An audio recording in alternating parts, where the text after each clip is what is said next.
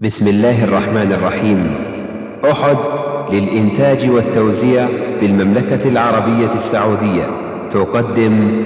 الحمد لله نحمده ونستعينه ونستغفره ونعوذ بالله من شرور أنفسنا ومن سيئات أعمالنا.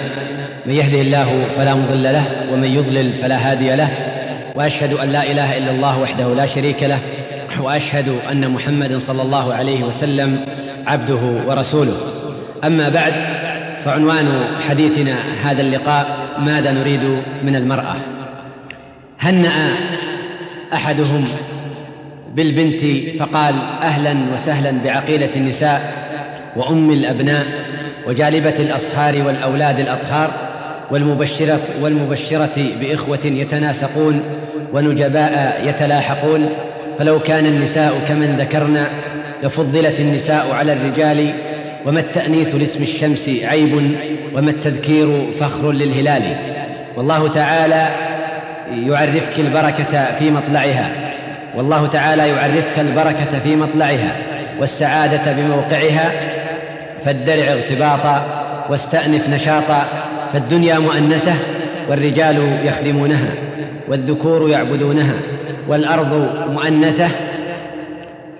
ومنها خلقت البرية. وفيها كثرت الذرية والسماء مؤنثة وقد زينت بالكواكب وحليت بالنجم الثاقب. والنفس مؤنثة وهي قوام الأبدان وملاك الحيوان. والحياة مؤنثة ولولاها لم تتصرف الأجسام ولا عرف الأنام. والجنة مؤنثة وبها وعد المتقون وفيها ينعم المرسلون. فهنيئا لك هنيئا بما أوتيت وأوزعك الله. شكر ما أعطيت. إن المرأة المسلمة لها دور ولا شك تحتاجه الأمة في كل عصر ووقت. وهذا العصر عصر هذه الصحوة المباركة نحن أحوج ما نكون إلى دور المرأة. ذلك أن أمام الصحوة تحديات كبيرة وأهداف طموحة وتطلعات عالية. لا يمكن أن تتم بجهد الرجال وحدهم ولا يمكن أبدا أن نستغني عن دور المرأة وجهدها. ثم إن الصحوة الإسلامية تواجه تحديا شرسا من أعدائها وكيدا وتآمرا. لهذا فهي أحوج ما تكون إلى إلى أن تستنفر قواها وأن تستثمر طاقاتها أجمع والمرأة المسلمة جزء ولا شك من طاقة هذه الأمة. نحن أحوج ما نكون إليه. وإنما الآخر كالأول. لقد قرأت سيرة النبي صلى الله عليه وسلم ورأيت أنه على مدى صفحات التاريخ سيرة النبي صلى الله عليه وسلم على مدى صفحات تاريخ سيرته صلى الله عليه وسلم لا تخطئك المرأة أبدا. فهي هناك في الفترة المكية مرحلة الاستضعاف والتعذيب والإيذاء والمضايقة مرحلة بداية الدعوة ترين للمرأة دورا بارزا وتبدو أمامك يبدو أمامك اسم خديجة رضي الله عنها التي صحبت النبي صلى الله عليه وسلم زوجة وفيا آه، وكانت معه كخير ما تكون المرأة مع الرجال حتى بشرها الله سبحانه وتعالى ببيت في الجنة من قصب لا صخب فيه ولا نصب فهي لم ترفع صوتها على النبي صلى الله عليه وسلم وحازت قصب السبق في اتباعه ولذلك استحقت هذا الوعد وهذه البشارة منه سبحانه وتعالى يحملها جبريل ويبلغها محمد صلى الله عليه وسلم. وتقرأين أيضا سيرة سمية رضي الله عنها أول شهيدة في الإسلام وأسماء ذات النطاقين وغيرهم من نساء المؤمنات اللاتي كن كان لهن دورا بارزا في تلك الفترة وتلك المرحلة الحرجة من مراحل الدعوة في مرحلة الدعوة المكية. وأما في المدينة وبعد هجرة النبي صلى الله عليه وسلم فإنك ترين أيضا نماذج من ذلك. ترين أم سليم بنت ملحان وأم سلمة وصفية وحفصة وسائر زوجات النبي صلى الله عليه وسلم. وترين أم عمارة نسيبة بنت كعب وسائر آه، المؤمنات من أصحاب النبي صلى الله عليه وسلم. إن هذا يعطينا شعورا وقناعة أننا نحتاج إلى دور المرأة.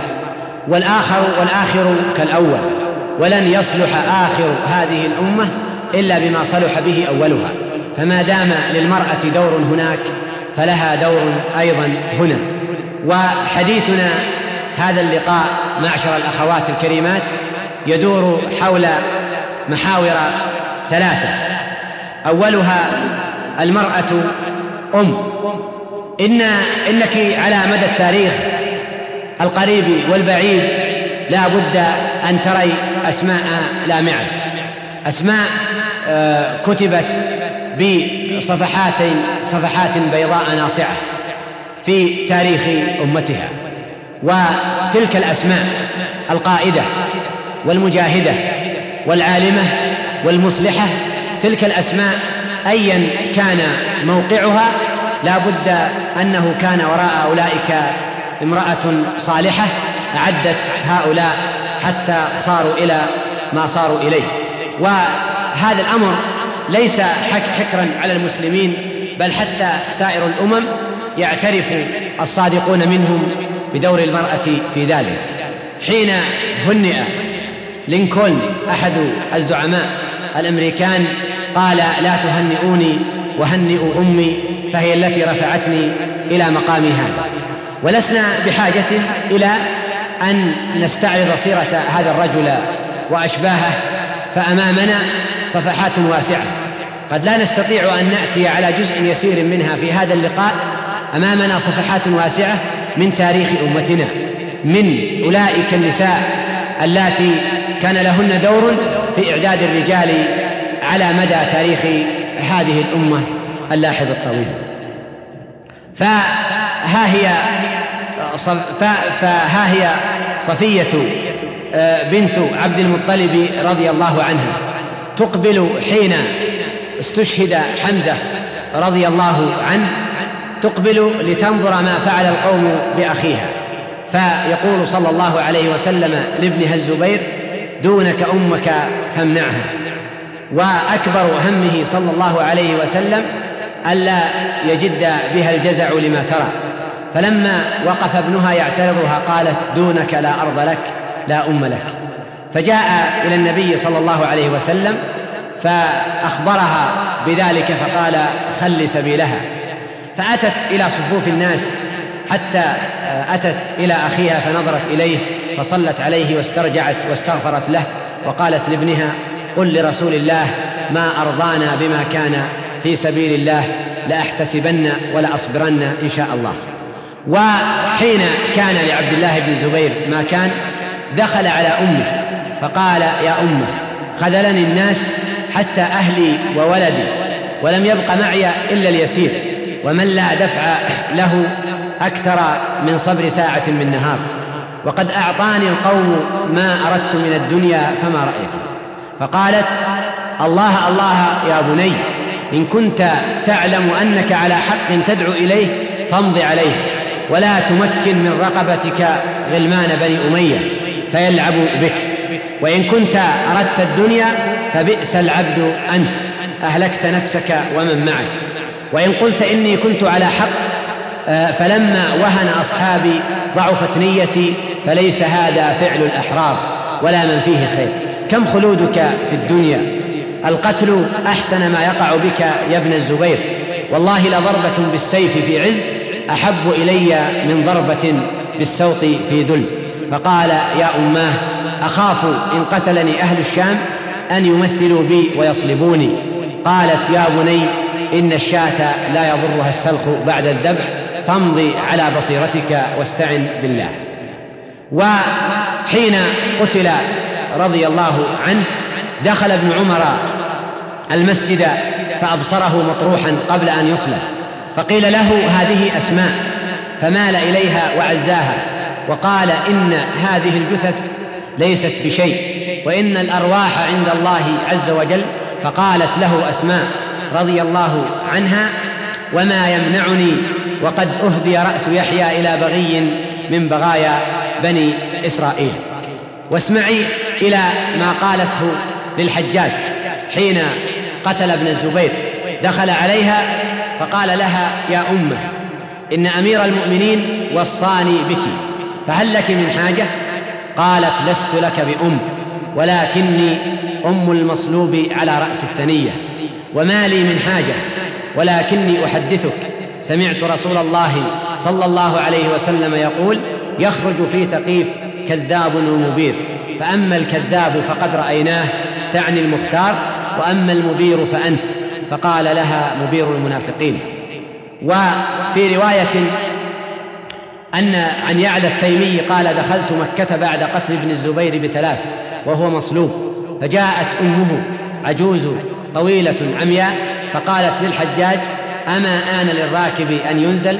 فقال المنافق قالت والله ما كان منافقا كان صواما قواما برا قال انصرفي يا عجوز فقد خرفت قالت لا والله ما خرفت منذ سمعت رسول الله صلى الله عليه وسلم يقول في ثقيف كذاب ومبير الحديث. إن تلك الروح العالية التي كانت لدى أسماء رضي الله عنها إن تلك الروح هي التي صنعت الاستبسال والشجاعة في ابن الزبير رضي الله عنه. ويحتاج المصلحون الذين يدفعون أرواحهم وحياتهم وما لديهم ثمنا لدعوتهم وعقيدتهم. وترخص عندهم الأمور في سبيل الله سبحانه وتعالى يحتاجون إلى مثل هذه الأم التي تدفعهم إلى ميدان البطولة تدفعهم إلى ميدان الاستشهاد تدفعهم إلى ميدان تحمل ضريبة كلمة الحق وضريبة الموقف الحق حين يشعر صاحبه أنه إنما عمل لله وأنه إنما قام لله. فنحن أحوج ما نكون إلى مثل هذه الأم بعيدا عن تلك الأم التي تخذل والتي تخاف على ابنها من مصائب الدنيا. وها هي هند بنت عتبة رضي الله عنها أم معاوية بن أبي سفيان. كان يفتخر بها إذا افتخر فيقول أنا ابن أم هند. وأيضا من النساء اللاتي سطر لهن التاريخ صفحة سامقة عالية في ميدان الأمومة لأولئك الرجال الصادقين. أم عمارة نسيبة بنت كعب الأنصارية رضي الله عنها هي أم عبد الله بن زيد الأنصاري. الذي وصف حديث وضوء النبي صلى الله عليه وسلم وروي أنه قتل مسيلمة. وأم أيضا حبيب بن زيد الذي لا قابل مسيلمة في القصة المشهورة حين قطع أعضاءه مسيلمة عليه من الله ما يستحق قطعة قطعة وهو يرفض أن يجيبه إلى ما يدعو. ولها مواقف مشهورة مشهودة في التاريخ ليس هذا وقت الحديث عنها إنما نحن نحكي عن أم عمارة نسيبة رضي الله عنها جانب الأمومة وكيف خرجت أولئك الأبناء. وأم عاصم بنت عاصم بن عمر بن الخطاب رضي الله عنها آه، هي أم رضي الله عنه هي أم عمر بن عبد العزيز رحمه الله وكان لها دور في تربيته وإصلاحه وأمير المؤمنين أمير المؤمنين في الأندلس عبد الرحمن الناصر حكم خمسين سنة وستة أشهر ووطئت أقدام جيوشه بلاد فرنسا وإسبانيا وإيطاليا الذي أزعج أوروبا آه، مات قتل أبوه وعمره واحد وعشرون يوما فانفردت أمه بتربيته. فكان هذا الرجل من نتاجها. وفي ميدان العلم والفقه نرى أيضا أن الأمهات كان لهن دور بارز في إعداد الرجال. فسفيان الثوري الإمام الفقيه المحدث الذي قال فيه الأوزاعي لم يبقى من تجتمع عليه الأمة بالرضا إلا سفيان. سفيان رحمه الله كان ثمرة أم صالحة. روى الإمام أحمد بسنده عن وكيع قال قالت أم سفيان لسفيان يا بني أطلب العلم وأنا أكفيك بمغزلي. أي تكفيه نفقته وشؤون حياته حتى يتفرغ للعلم. وقالت له توصيه؟ يا بني إذا كتبت عشرة أحرف فانظر هل ترى في نفسك زيادة في خشيتك وحلمك ووقارك فإن لم تر ذلك فاعلم أنها تضرك ولا تنفعك. والامام الفقيه الثبت إمام أهل الشام وفقيههم أبو عمر الأوزاعي الذي قال فيه بقية إنا لنمتحن الناس بالأوزاعي فمن ذكره بخير كان صاحب أو عرفنا أنه صاحب سنة. كان يتيما فقيرا في حجر أمه فنقلته من بلد إلى بلد حتى تعلم وبلغ مرتبة الإمامة والفقه. والإمام ربيعة ابن أبي عبد الرحمن قصته مع أبيه مشهورة رواها ابن خلكان. وذلك أن أباه آه، فروخ فارق أمه وهي حامل به وترك عندها ثلاثين ألف دينارا وأوصاها بحملها خيرا ففارقها إلى ميدان الجهاد. وغاب هناك سنوات طويلة فعاد بعد أكثر من ثلاثين سنة. عاد ليطرق بيته فخرج إليه ابنه ربيعة. فقال له كيف تهجم على بيتي وأهلي؟ فقال له كيف أنت تدخل بيتي؟ فعلت اصواتهم وارتفعت خصومتهم حتى جاء الإمام مالك. واللجج والخصومة بينهم فقال أنا صاحب هذا البيت أنا فروخ. فسمعت أمه سمعت أم ربيعة صوته وسمعت كلامه فعرفت أنه زوجها فنادته وقالت هذا ولدك فتعانقا. ثم سألها عن هذا المال الذي أودعها إياه فقالت إني دفنته واختبأته. ونام ثم لما استيقظ قالت له اذهب واشهد صلاة الفجر في مسجد النبي صلى الله عليه وسلم. وذهب فرأى رجلا قد اجتمع حوله أفواج من الناس يستمعون إليه فسأل وهو مطرق رأسه خجلا منه فسأل عنه فإذا هو ابنه ربيعة. فعاد إلى زوجه فوصف لها ما وصف فقالت أيسرك هذا أم الدنانير؟ قال والله هذا أحب إلي.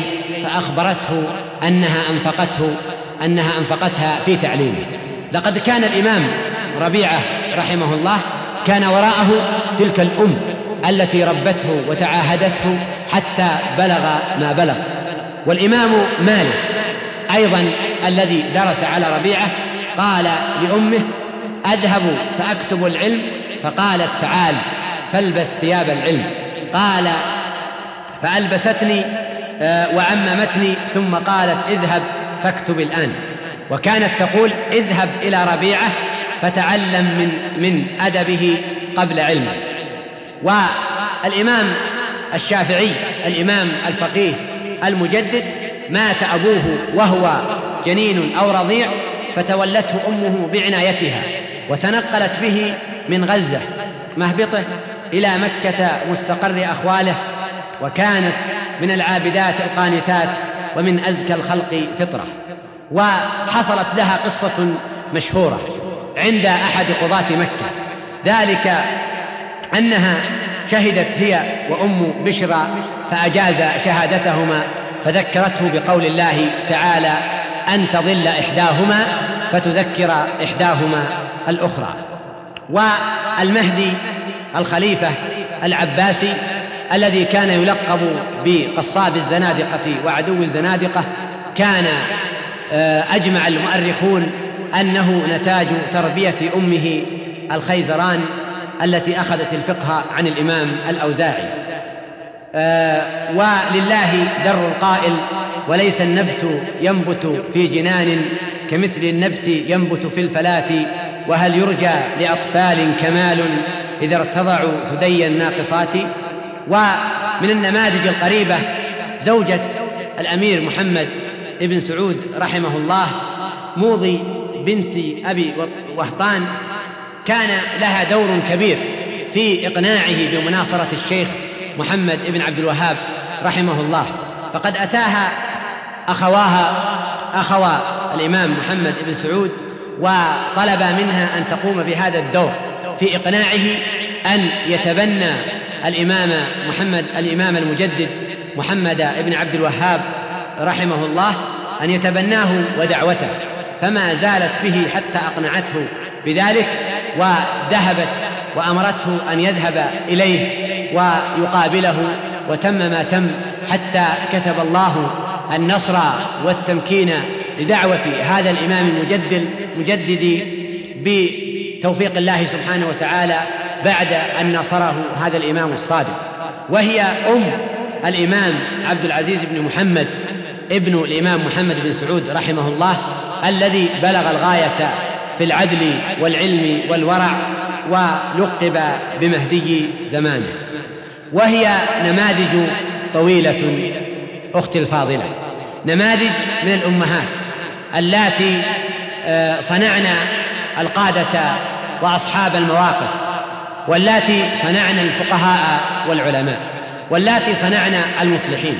لقد كان وراء أولئك كلهم وغيرهم كان وراء كل واحد منهم أم صالحة. تعاهدته بالرعاية والتربية والإحسان حتى أبلغته ما بلغ. أتظنين أن تلك الأم التي تربي ابنها على أن يخاف حتى من ظله التي تربي ابنها على أن يخاف من أي هاجس وتخلق القلق والجزع والخوف والجبن لديه أترين هذه قادرة أن تنتج ابنا؟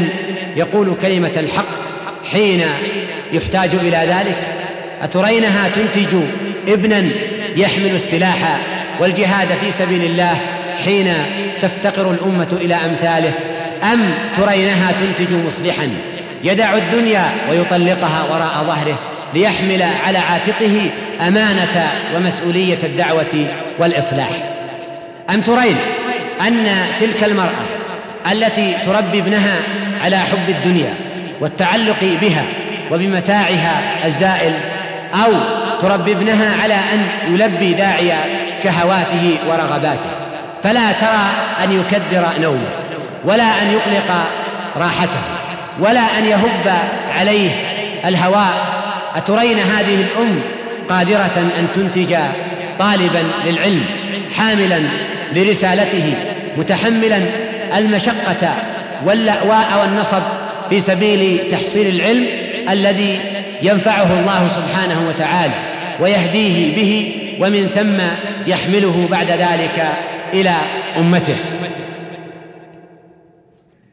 إن أولئك الذين يتحدث عنهم التاريخ من القادة والمصلحين والحكماء والعلماء والدعاة. إن أولئك وغيرهم إما أن تكون وراء كل واحد منهم أم صالحة تعاهدته بالرعاية والتنشئة أو أن يكون يتيما أو يكون قد خلف وصايا أمه المخذلة وراء ظهره. أما أولئك الذين يرضعون الجبن ويتربون في كنف المذلة والعار أولئك لا يرتجى منهم أن يصلوا إلى هذه المنازل ولا أن يبلغوها. والأمة أخوات الفاضلات أحوج ما تكون في هذه المرحلة. أحوج ما تكون إلى هؤلاء المصلحين والعلماء والدعاة والقائلين بالحق والقادة والمجاهدين. هي أحوج ما تكون إلى هذا الصنف الفريد من الناس ولا شك أن كل هؤلاء لا بد أن تكون له أم.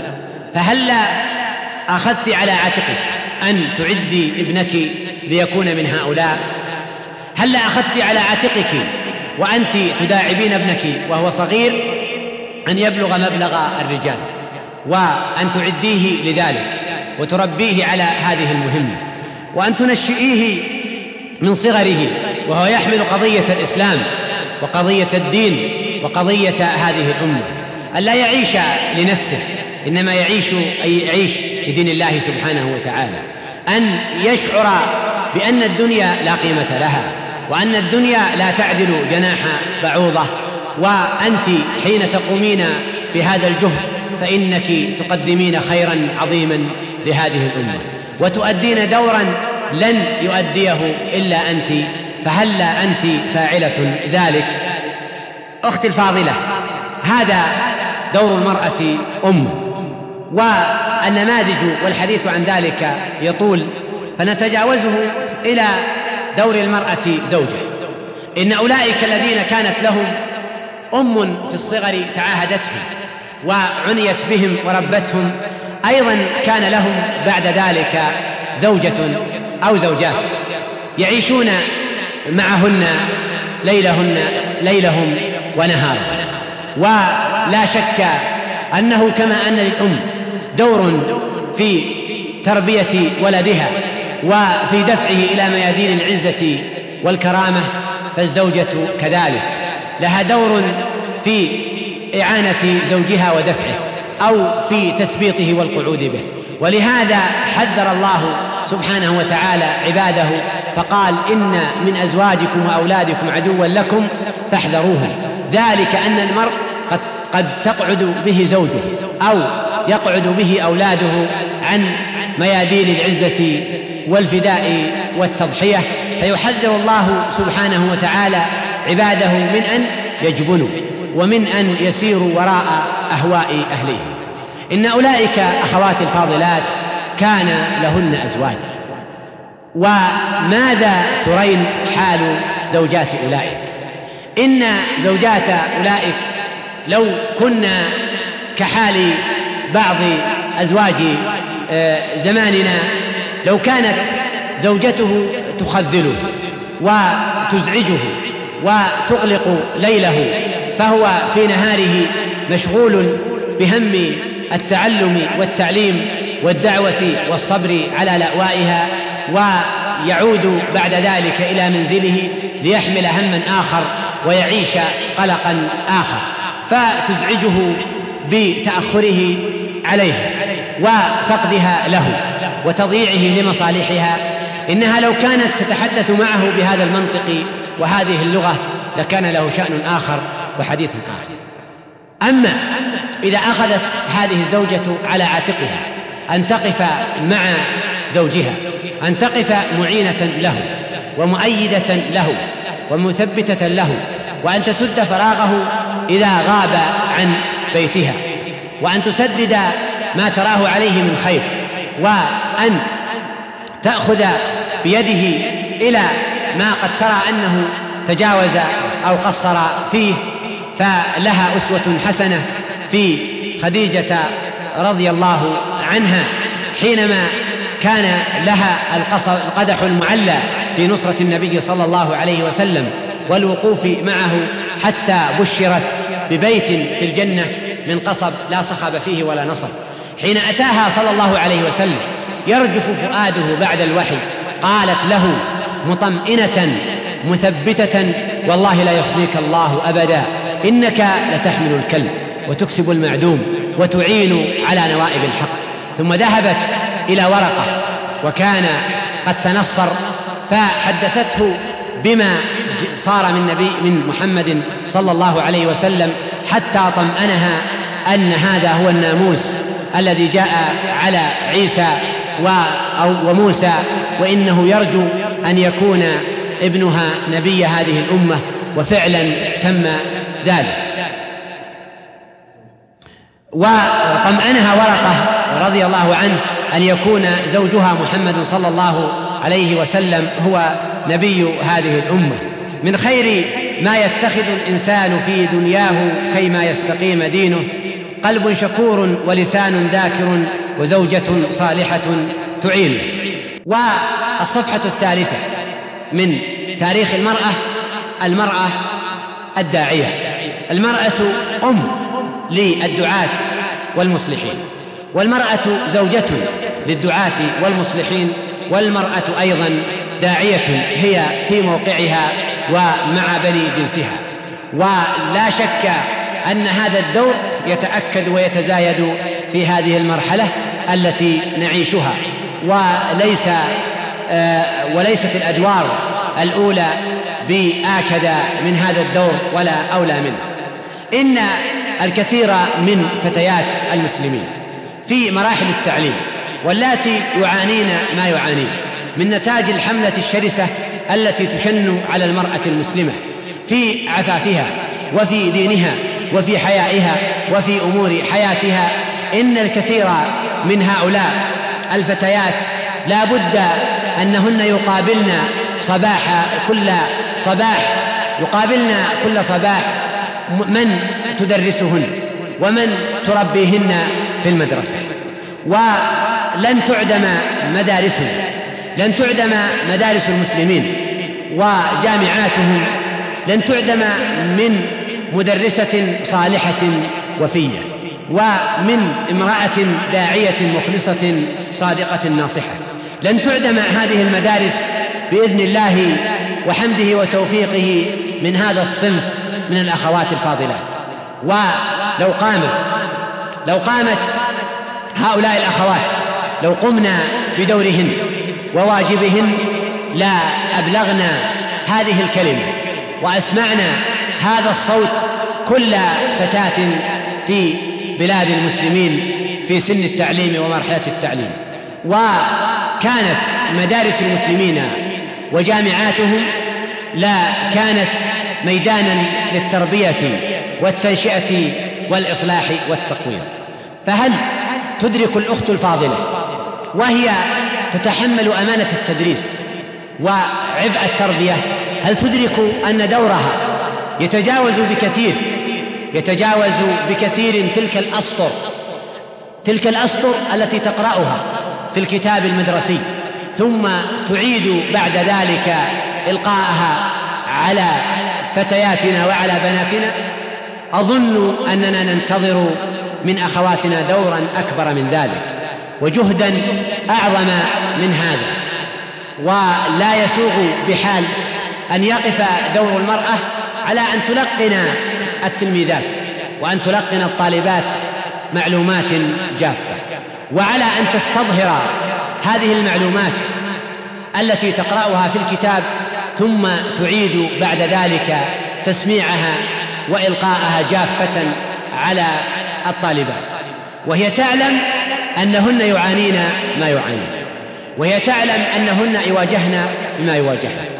إن الفتاة المسلمة في عرض العالم الإسلامي وطوله قد أصبحت ضحية المجلة الهابطة وضحية الفيلم الساقط وضحية تلك المؤامرة الشنيعة التي تشن على المرأة المسلمة. لتلحق ب لتلحق بنساء الغرب وتسير وفق طريقهن لتأخذ طريق الهاوية والدمار والهلاك. وفي بلادنا يرد إليها أكثر من خمسين مجلة تهتم بالمرأة والأسرة وهي مجلات كلها تنحى المنحى الغربي الساقط وقد لا يمنعها من الإسفاف والوقاحة إلا رغبتها في مزيد من الانتشار وإسماع صوتها. هذه المجلات والصحف التي تتاجر بالغرائز ويثري أصحابها على حساب الفضيلة والعفة من يقرأها ومن يقتنيها. تلك الأفلام من ينظر إليها ويستمع ما فيها. وتلك الأصوات النشاز التي تتحدث إلى المرأة عن قضيتها تتحدث باسمها دون وكالة شرعية تتحدث نيابة عنها وهي لا تملك أدنى مؤهل يؤهلها لذلك تلك الأصوات من يسمعها إلا الفتاة المسلمة هنا وهناك.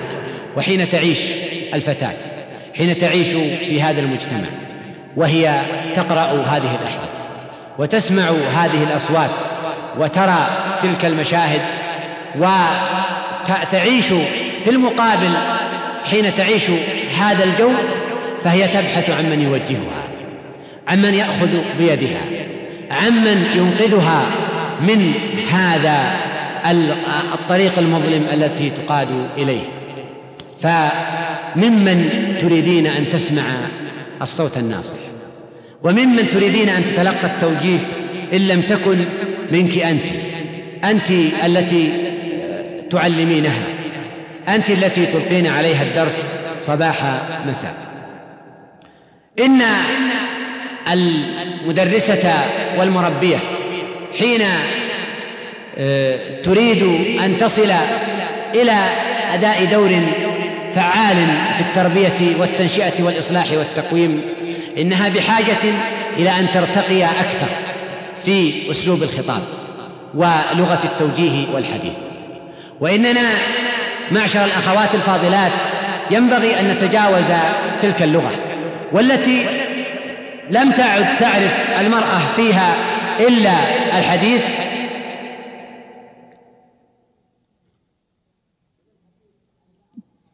إلا الحديث عن بعض القضايا التي تخص الفتاة. أو الحديث عن المخالفات التي تقع فيها النساء. فهي حين تستمع حديثا يخصها تنتظر أن تسمع حديثا عن الحجاب والتحذير من السفور وعن قوامة الرجل وعن اختلاطها بالأجانب آه، وعن اللبس المحرم والسماع المحرم والكلام المحرم إلى غير ذلك. وهو حديث لا بد أن تسمعه. ولا بد أن نقوله ولا يجوز أبدا أن نقلل من شأنه وقيمته. لكن أليس هناك منطق آخر ينبغي أن نتحدث فيه مع المرأة؟ أليست الفتاة بحاجة إلى أسلوب آخر وصوت آخر؟ آه، يحدثها. لقد جاء النبي صلى الله عليه وسلم إلى النساء ليعظهن ليعظهن ليعظهن ويعلمهن. صلى الله عليه وسلم. فكان مما قال لهن ما منكن امرأة تقدم ثلاثة من الولد إلا كانوا لها حجابا من النار. قالوا قالت امرأة ولا اثنين؟ قال ولا اثنين. إن النبي صلى الله عليه وسلم هنا فتح لهن بابا في الرجاء وحدثهن عن دور وأمر ينبغي أن يحتسبنه وتحتاج إليه المرأة. وفي موطن آخر آمرهن صلى الله عليه وسلم بالصدقة وأخبر أنهن أكثر أهل النار عافانا الله وإياكن جميعا من عذاب النار وأمرهن أن يتصدقن ولو من حليهن. والمقصود أنه لا ينبغي أن نقتصر على هذا اللون من الخطاب ولا ينبغي أن لا يعرف الناس من قضية المرأة إلا وجوب الحجاب. والمنع من النقاب والمنع من اللباس الفاضح والاختلاط بالرجال والحديث عن الأخطاء التي تقع فيها المرأة. أقول وأؤكد لا شك أن هذا ينبغي أن نقوله وينبغي أن نكرره ونخاطب المرأة به. لكن أيضا ينبغي أن نتحدث حديثا آخر إن تلك الفتاة التي نعاني منها الآن وهي تتهاون بأمر الله سبحانه وتعالى فتتهاون بالحجاب. ويزعجنا هذا المنظر ويؤلمنا هذا الموقف. إن الكثير منهن تعلم تمام العلم وتوقن تمام اليقين أن هذا السلوك مخالفة لأمر الله ورسوله صلى الله عليه وسلم وأنه لا يرضي الله سبحانه وتعالى. فلو خاطبناها بلغة أخرى وسعينا إلى أن نغرس الإيمان عند فتياتنا وأن نعنى بهذه القضايا ونركز عليها أن تعنى المدرسة والمربية والموجهة أن تعنى بتربية الإيمان في نفوس الفتيات وتذكيرهن بالله سبحانه وتعالى واليوم الآخر حتى تصبح الفتاة فتاة تخشى الله سبحانه وتعالى وتخافه عز وجل وتؤثر مرضاة الله سبحانه وتعالى على ما سواه. حينها يتعلق قلبها بالله سبحانه وتعالى وتدرك تمام العبودية والخضوع لله عز وجل. وترى أن الحجاب والعفاف أنه لباس عز وشرف لأنه استجابة لأمر الله سبحانه وتعالى وعبودية له عز وجل ومما زادني شرفا وتيها وكدت بأخمصي أطأ الثريا دخولي تحت قولك يا عبادي وأن صيرت أحمد لي وليا. فتفتخر الفتاة وتعتز بأن ترتدي هذا الحجاب بأن تمتنع من هذا اللباس بأن تمتنع من هذا السلوك وتتجنب ذاك الموقف وأن تقف هذا الموقف وتلبس هذا اللباس. إنها تعتز بمثل هذه المواقف وترى أنها تمثل عبودية لله سبحانه وتعالى وأن هذا يزيدها رفعة وشرفا وفخرا.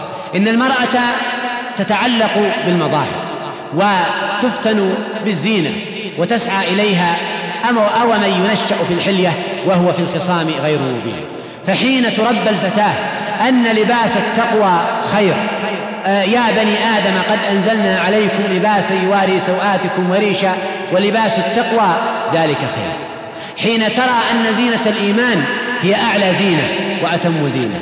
فنغرس هذا المعنى في نفسها ونربيه لديها بالكلمة المؤثرة والقدوة. وسائر وسائل التربية وأساليبها حين نغرس هذه المعاني في نفوس فتياتنا وبناتنا فإننا حينئذ نتجاوز هذه العقبة وتنطلق هذه الفتاة لتلتزم أمر الله سبحانه وتعالى راغبة راضية متوجهة إليه لا أن تتجه له وهي ترى أنه أمر تؤطر عليه أطرا وأمر تدفع إليه دفعا.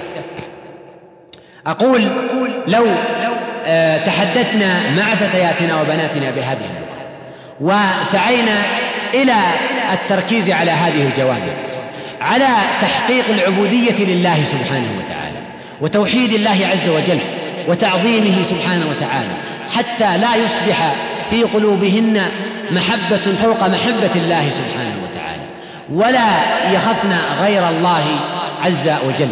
ولا يتجهن لسواه سبحانه وتعالى. فإننا حينئذ نختصر على أنفسنا مراحل كثيرة من الطريق ربما كانت تستوجب علينا قائمة طويلة من المناقشات والمجادلات لإقناع هذه الفتاة بأن تترك هذا السلوك أو تسلك هذا المسلك وتسير في هذا الطريق أو ذاك.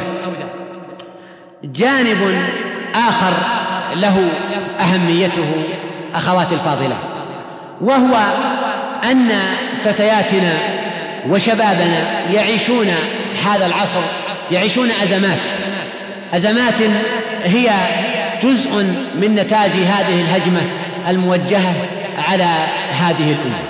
يعيشون أزمات ويعيشون واقعا مؤلما فهم جميعا شيبا آه، وشبانا فهم جميعا رجالا ونساء هم جميعا يحتاجون إلى من يحدثهم عن واقعهم خاصة في مرحلة الشباب.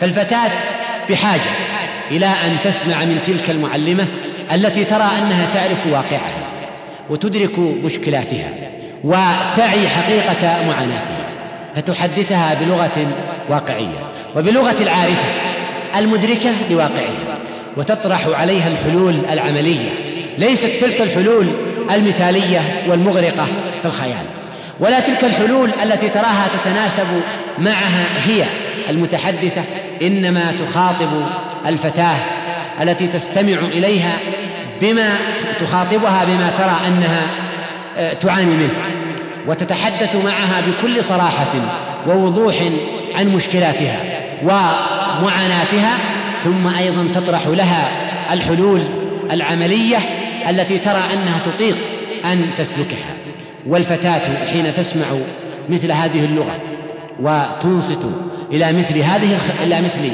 هذا الخطاب فإنها حينئذ تدرك أنها تستمع لصوت يجمع بين النصح والشفقة والعلم والوعي والمعرفة بالواقع.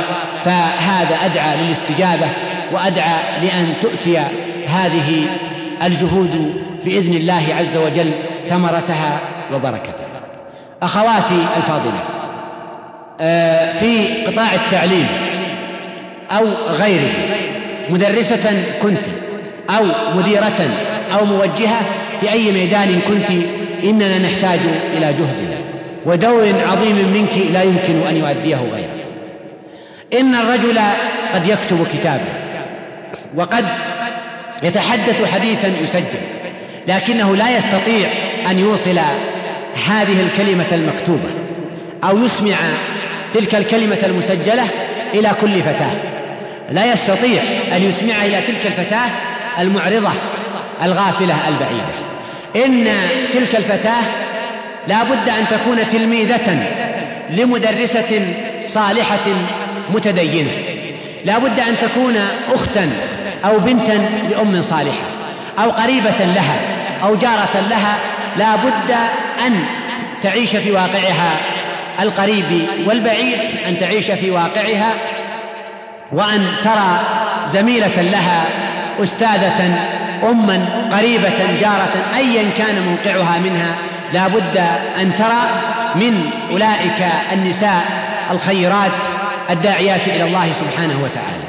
وحين تقوم المرأة بتحمل أمانتها ودورها ومسؤوليتها فإنها تبلغ كلمة لا يستطيع الرجال أن يبلغوها وتخاطب من لا يستطيع الرجال أن يخاطبوه وتشافه أولئك اللاتي لا يمكن أن يسمعن ولا يعين إلا منهن.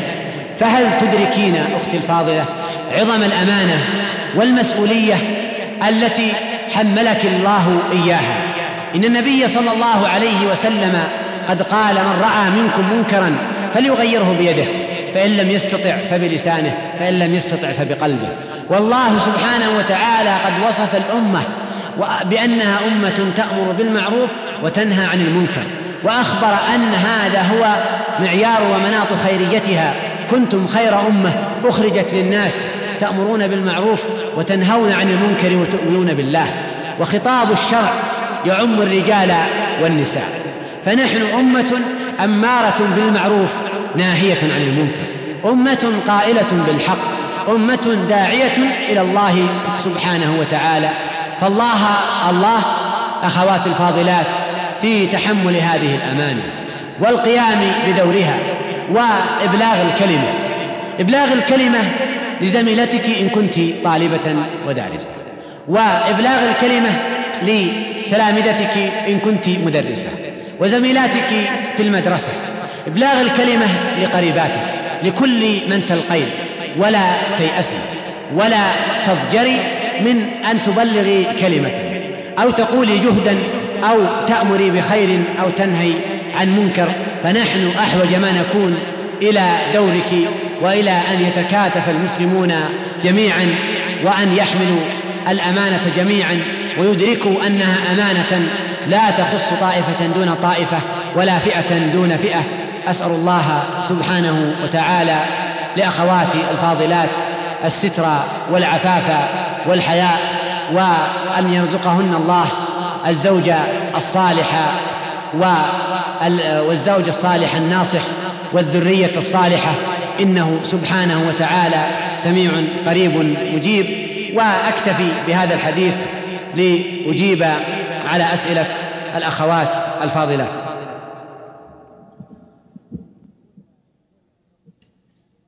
يقول تقول الأخت السائلة فضيلة الشيخ حفظه الله ما هي الكتب التي تنصح بها كل من تود زيادة الحصيلة العلمية والدينية لديها وتود طلب العلم بها؟ وهل تستطيع يا فضيلة الشيخ أن تخصص يوما للنساء تقوم بتعليمهن أمور دينهن من فقه وعقيدة؟ نجيب على الشق الثاني من السؤال. أولا أه، لست أنا من أهل هذه البلد وإنما أنا زائر وراحل هذه الليلة. أه، أما بالنسبة للشق الأول في الكتب لا شك أنها كثيرة بحمد الله في كل فن وكل علم. وعلى كل مستوى من آه، آه، المستويات. و آه، لا أظن أن مشكلتنا تكمن في عدم معرفة الكتاب المناسب للقراءة. فمثلا لو سألت الأخت السائلة أو غيرها أن تذكر لي بعض الكتب مثل المناسبة في الحديث لا ذكرت لي بعض الكتب. وفي التفسير والفقه في كل فن لا عدت لي قائمة من ذلك. ولو وجهت لها السؤال بعد ذلك هل قرأت شيئا من هذه الكتب؟ ربما تكون الإجابة غير مشجعة.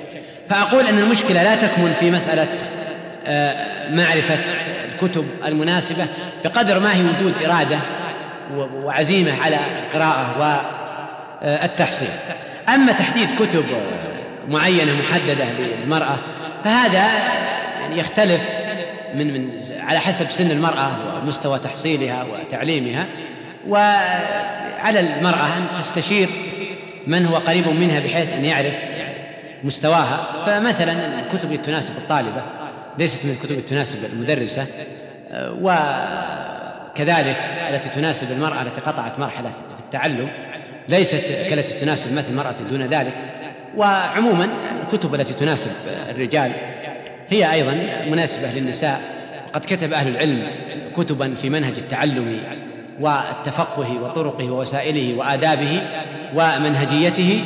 ينبغي للفتاة طالبة العلم أن آه، تكون أن يكون لها آه، نصيب من قراءة مثل هذه الكتب. تقول السائلة كيف يمكن لنا أن نرقق قلوبنا ونبعد عنها شبح الفتور آه الله سبحانه وتعالى شرع لنا أن نستعين به في كل أمورنا. فنحن نقرأ في سورة الفاتحة كل يوم مرات عدة إياك نعبد وإياك نستعين. ونحن نستعين بالله سبحانه وتعالى في أمور ديننا وفي أمور دنيانا. فكما أننا نستعين بالله سبحانه وتعالى على قضاء حوائجنا في دار الدنيا فكذلك نحن نستعين بالله سبحانه وتعالى على أيضا أمور ديننا كما كان صلى الله عليه وسلم يدعو اللهم أرنا الحق حقا وارزقني اتباعه وأرنا الباطل باطلا وارزقني اجتنابه فهو يستعين بالله سبحانه وتعالى على أن يعينه على اتباع الحق وعلى اجتناب الباطل. فلا شك أنه لا أرق للقلوب ولا أنجع لعلاجها من آه، من علاج من ذكر الله سبحانه وتعالى وتلاوة كتابه والتوجه له عز وجل وعبادته. والإقبال على الله سبحانه وتعالى بالذكر والدعاء والتلاوة والعبادة وسائر هذه الأبواب مدعاة لعلاج القلوب ورقتها. والله سبحانه وتعالى خلقنا ويعلم ما نحن فيه ويعلم ما نعاني سبحانه وتعالى ولم يتركنا سدى بل أنزل علينا هذا الكتاب العظيم الذي ما من خير إلا ودلنا عليه ولا شر إلا حذرنا منه. تقول السائلة هل تكون الاستخارة في الأمور الواجبة كالحج والعمرة وغيرها؟ لا. الاستخارة هذه الأمور الواجبة يجب على الإنسان أن يعملها ولا تتوقف على الاستخارة. الاستخارة إذا تردد الإنسان في أمر لا يدري أهو خير له أم غير ذلك فيستخير فيه. ما حكم حج المرأة مع رفقة صالحة بدون محرم؟ لا يجوز أن تسافر المرأة بدون محرم سواء كانت مع رفقة صالحة أو آه، ليسوا كذلك. آه، تقول السائلة كثيرا ما نسمع أن فلانة تحب أختا لها في الله وقد يدخل فيه شيء للدنيا فكيف يتحقق الإنسان أن حبه حقيقة في الله؟ آه هذا المعنى أشار إليه النبي صلى الله عليه وسلم في قوله ثلاث من كن فيه وجد حلاوة الإيمان أن يكون الله ورسوله أحب إليه ما سواهما وأن يحب المرء لا يحبه إلا لله. وفرق بين قوله أن يحب المرء لا يحبه إلا لله وبين قوله أن يحب المرء في الله. لأن قوله أن يحب المرء لا يحبه إلا لله نفي لكل أسباب ووسائل المحبة غير هذه المحبة. وقالوا أن من علامات من علامات المحبة خالصة لله أنها إذا زادت طاعة لله سبحانه وتعالى زادت محبة لها وإذا رأت منها تقصيرا وضعفا قلت محبتها آه، لها. آه، حكم المسح على الشراب الجوارب الجوارب سواء على طهارة أو غير طهارة. آه، يشترط في المسح على الجورب أن تلبسها المرأة أو يلبسها الرجل على طهارة فإن لبستها على غير طهارة لا يجوز لها أن تمسح عليها. لأن النبي صلى الله عليه وسلم قال دعهما فإني أدخلتهما طاهرتين. يقول إن في حياة الرسول صلى الله عليه وآله وصحبه وسلم منهج ودستور لنا. نريد منك أن تذكر لنا أعظم وأفضل ما يقوم به الرسول صلى الله عليه وسلم من أعمال صالحة وأخلاق في يومه الواحد من الصباح إلى المساء. أعظم وأفضل الأعمال هي الأعمال الواجبة وأعظمها الصلاة. فالمحافظة على الصلاة في وقتها وأدائها كما ينبغي من أعظم الأعمال. ثم من الأعمال التي شرعت لنا في اليوم والليلة أن نبتدئ اليوم بذكر وقراءة أوراد أدعية الصباح وهي معروفة وقد دون أهل العلم كتبا صغيرة وكبيرة مطولة ومختصرة في في هذه الأذكار. آه، ثم أيضا آه، السنن آه، الرواتب التي هي اثنا عشرة ركعة أو عشر ركعات. وقد أخبر صلى الله عليه وسلم أن من صلى لله كل يوم ثنتي عشرة ركعة بنى الله له بيتا في الجنة. والوتر وسائر الأعمال بعد ذلك من تلاوة القرآن والإحسان إلى الناس والصدقة إلى غير ذلك. حكم ارتداء المرأة لبس القصير لا يجوز للمرأة أن تلبس القصير الفاتن أمام الرجال الأجانب لكن إنما يجوز لها ذلك أمام زوجها فقط. ما حكم سفر المرأة إلى بلاد أجنبية ولا تغض وجهها مع العلم؟ لأن معها محرم وترتدي الطويل آه، الساتر. أحكام الله عز وجل لا تختص بهذه البلاد. دون غيرها فالذي أمرها بالحجاب في هذه البلاد يأمرها أمرها سبحانه وتعالى بالحجاب في غير هذه البلاد. آه، وهذه تسأل عن حكم مس الحائض المصحف. لا يجوز للحائض مس المصحف لأن النبي صلى الله عليه وسلم قال في في كتاب عمرو بن حزم لا يمس القرآن إلا طاهر. تقول نذهب إلى المدرسة في وقت مبكر حتى يؤذن للفجر ونحن في الطريق فنصلي صلاة الصبح ونحن في الحافلة فهل نقضي هذه الصلاة أم لا؟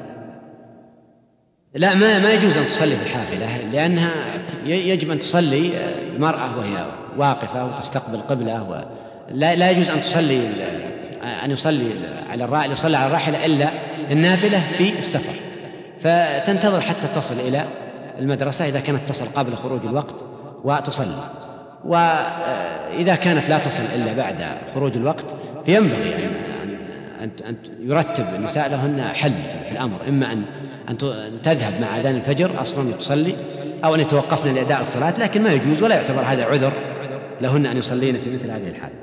هل يقع طلاق المرأة الحامل؟ نعم يقع طلاق المرأة الحامل وتنتهي عدتها بوضع الحمل وهذه تسأل عن قطع الطواف.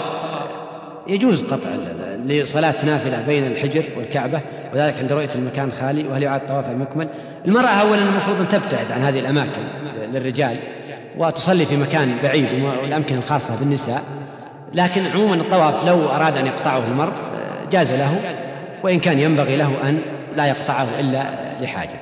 لكن المرأة ينبغي أن تبتعد عن هذه الأماكن وتصلي في الأماكن المخصصة للنساء. أسأل الله سبحانه وتعالى أن ينفعنا وإياكم جميعا بما سمعنا وأن يرزقنا وإياكم العلم النافع والعمل الصالح إنه سبحانه وتعالى سميع قريب مجيب. هذا والله أعلم وصلى الله وسلم على نبينا محمد وسبحانك اللهم وبحمدك أشهد أن لا إله إلا أنت أستغفرك وأتوب إليك. ختاما نسأل الله سبحانه وتعالى أن يتقبل منا هذا العمل المتواضع وأن ينفعنا به وإخواننا المسلمين وأن يجعله حجة لنا لا علينا وآخر دعوانا أن الحمد لله رب العالمين. مع تحيات مؤسسة أحد الإسلامية.